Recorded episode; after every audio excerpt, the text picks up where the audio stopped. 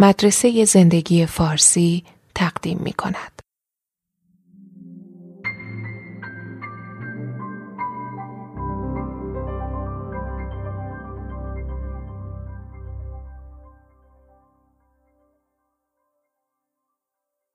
احتمالا شما امروز یکم استراب دارید. شاید به خاطر برنامه هایی که باید تموم کنید. آدمایی که باید ببینید. کارهایی که پشت گوش انداختید. به نظر میاد استراب اغلب درباره چیزای خاصی باشه که انگار اگه به اونا غلبه کنیم می‌رسیم به مرحله آرامش و امنیت پایدار. ولی واقعا اگه بخوایم درباره عملکرد جسم و روح صادق باشیم مشکل بزرگتر و بنیادی تر از این حرف است.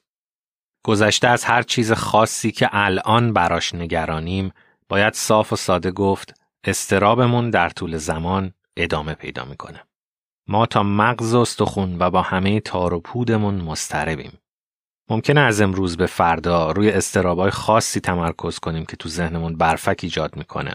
اما چیزی که واقعا باش روبرو هستیم استراب به عنوان یک ویژگی ثابت زندگیه.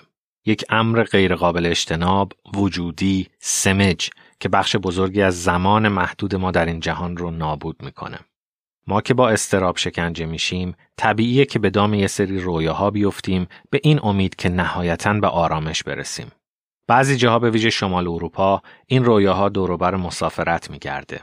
اینجا نهایتا زیر آسمون صاف و آفتابی به آرامش می‌رسیم. جزیره که 11 ساعت و هفت منطقه زمانی با اروپای سرد فاصله داره و آبهای گرمش پای آدم نوازش میده و با یه پل شناور می‌رسیم به ویلا. فقط اگه چند ماه دیگه دووم بیاریم و یه پول گنده کنار بذاریم. یا به آرامش می‌رسیم اگه خونمون اونجوری باشه که واقعا می‌خوایم. همه چی سر جاش باشه. شلوغ پلوغ نباشه. دیوارای صاف و ساده و کمدای جادار. چوب بلوط ساده و سنگ شکیل. یا با آرامش می‌رسیم روزی که به جایگاه مناسب تو شرکت برسیم یا رمانمون فروش بره یا فیلممون معروف بشه یا سهاممون صدها میلیون بیارزه یا وقتی به اتاقی پر از غریبه ها قدم می‌ذاریم در جا ما رو بشناسن یا این یکی خصوصی تره. شاید آرامش وقتی بیاد که آدم مناسب تو زندگی داشته باشیم. کسی که خوب ما را درک کنه. موجودی که بد قلق نباشه. مهربون باشه. بازیگوش و همدل باشه با چشمای فکور و دلسوز و تو بغلش مثل یه بچه آروم بشیم. البته نه دقیقا مثل بچه ها. مسافرت، خونه، مقام، عشق. چهار ایدئال بزرگ زندگی معاصر که رویاهای ما درباره آرامش دوروبر اینا شکل می‌گیره. هرچند امیدوارمون می‌کنن و انرژی زیادی براشون صرف می‌کنیم بر استراب مؤثر نیستن. استراب همچنان تو ساحل هست و تو خونه های شیک مینیمالیستی و بعد از فروش شرکت و در آغوش بهترین کسی که بتونید دلشو ببرید. استراب یک موقعیت بنیادیه و وجودش دلایل محکمی داره. چون ما موجودات فیزیکی به شدت آسیب پذیری هستیم. شبکه پیچیده ای از اما احشا شکننده که همشون منتظر فرصتن تا در یه فاجعه زیر پای ما رو خالی کنن. استراب هست چون ما برای تصمیمای مهم زندگی اطلاعات کافی نداریم و کما بیش داریم در تاریکی جلو میریم. استراب هست چون خیلی بیشتر از چیزی که داریم می‌تونیم تصور کنیم و تو جوامعی زندگی می‌کنیم که حسادت و بیقراری جزء ثابت معادل است. استراب هست چون ما فرزندان گونه جنگجو هستیم که بارها توسط حیوانات وحشی خرد و پاره پاره شده و ما هنوز در رگ و ریشمون در آرامش شهرامون اون وحشت جنگل و بیشه رو به دوش می‌کشیم. منظور این نیست که نباید برای غلبه بر استراب کاری بکنیم اما مهمترین قدم اینه که بدونیم استراب همیشه با ما خواهد بود. دیگه لازم نیست از این مسترب باشیم که مستربیم. این حس نشانه این نیست که زندگیمون به خطا رفته. استراب صرفا نشانه اینه که ما زنده ایم. وقتی دنبال چیزایی میفتیم که فکر کردیم استراب رو رفع می‌کنن، باید بیشتر دقت کنیم.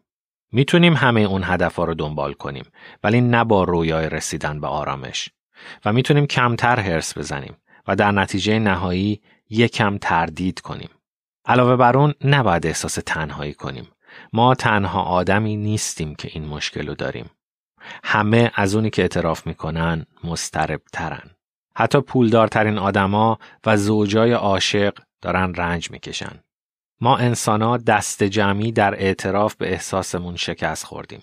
باید یاد بگیریم به همه استرابامون بخندیم. خنده باید بیان شادمانه تسلی بخش ما باشه از اینکه یک عذاب خصوصی می‌تونه در یک تنز اجتماعی خوش ساخت به سطح بیاد. و در نهایت باید همو در آغوش بکشیم. نه از اون بغلای زورکی مدرن بلکه از اون در آغوش کشیدنهای سودایی که فرشتگان نقاشی های بوتیچلی خوب بلدن. وقتی میان به زمین تا به انسانها درباره حقایق وحشیانه زندگی زمینی دلداری بدن. شاید رنج ما شخصی باشه ولی دست کم می‌تونیم دستمون رو دراز کنیم به سمت هم و همسایه هایی که اونها هم شکنجه و خرد شدن. انگار که داریم در نهایت مهربونی میگیم آره می‌دونم.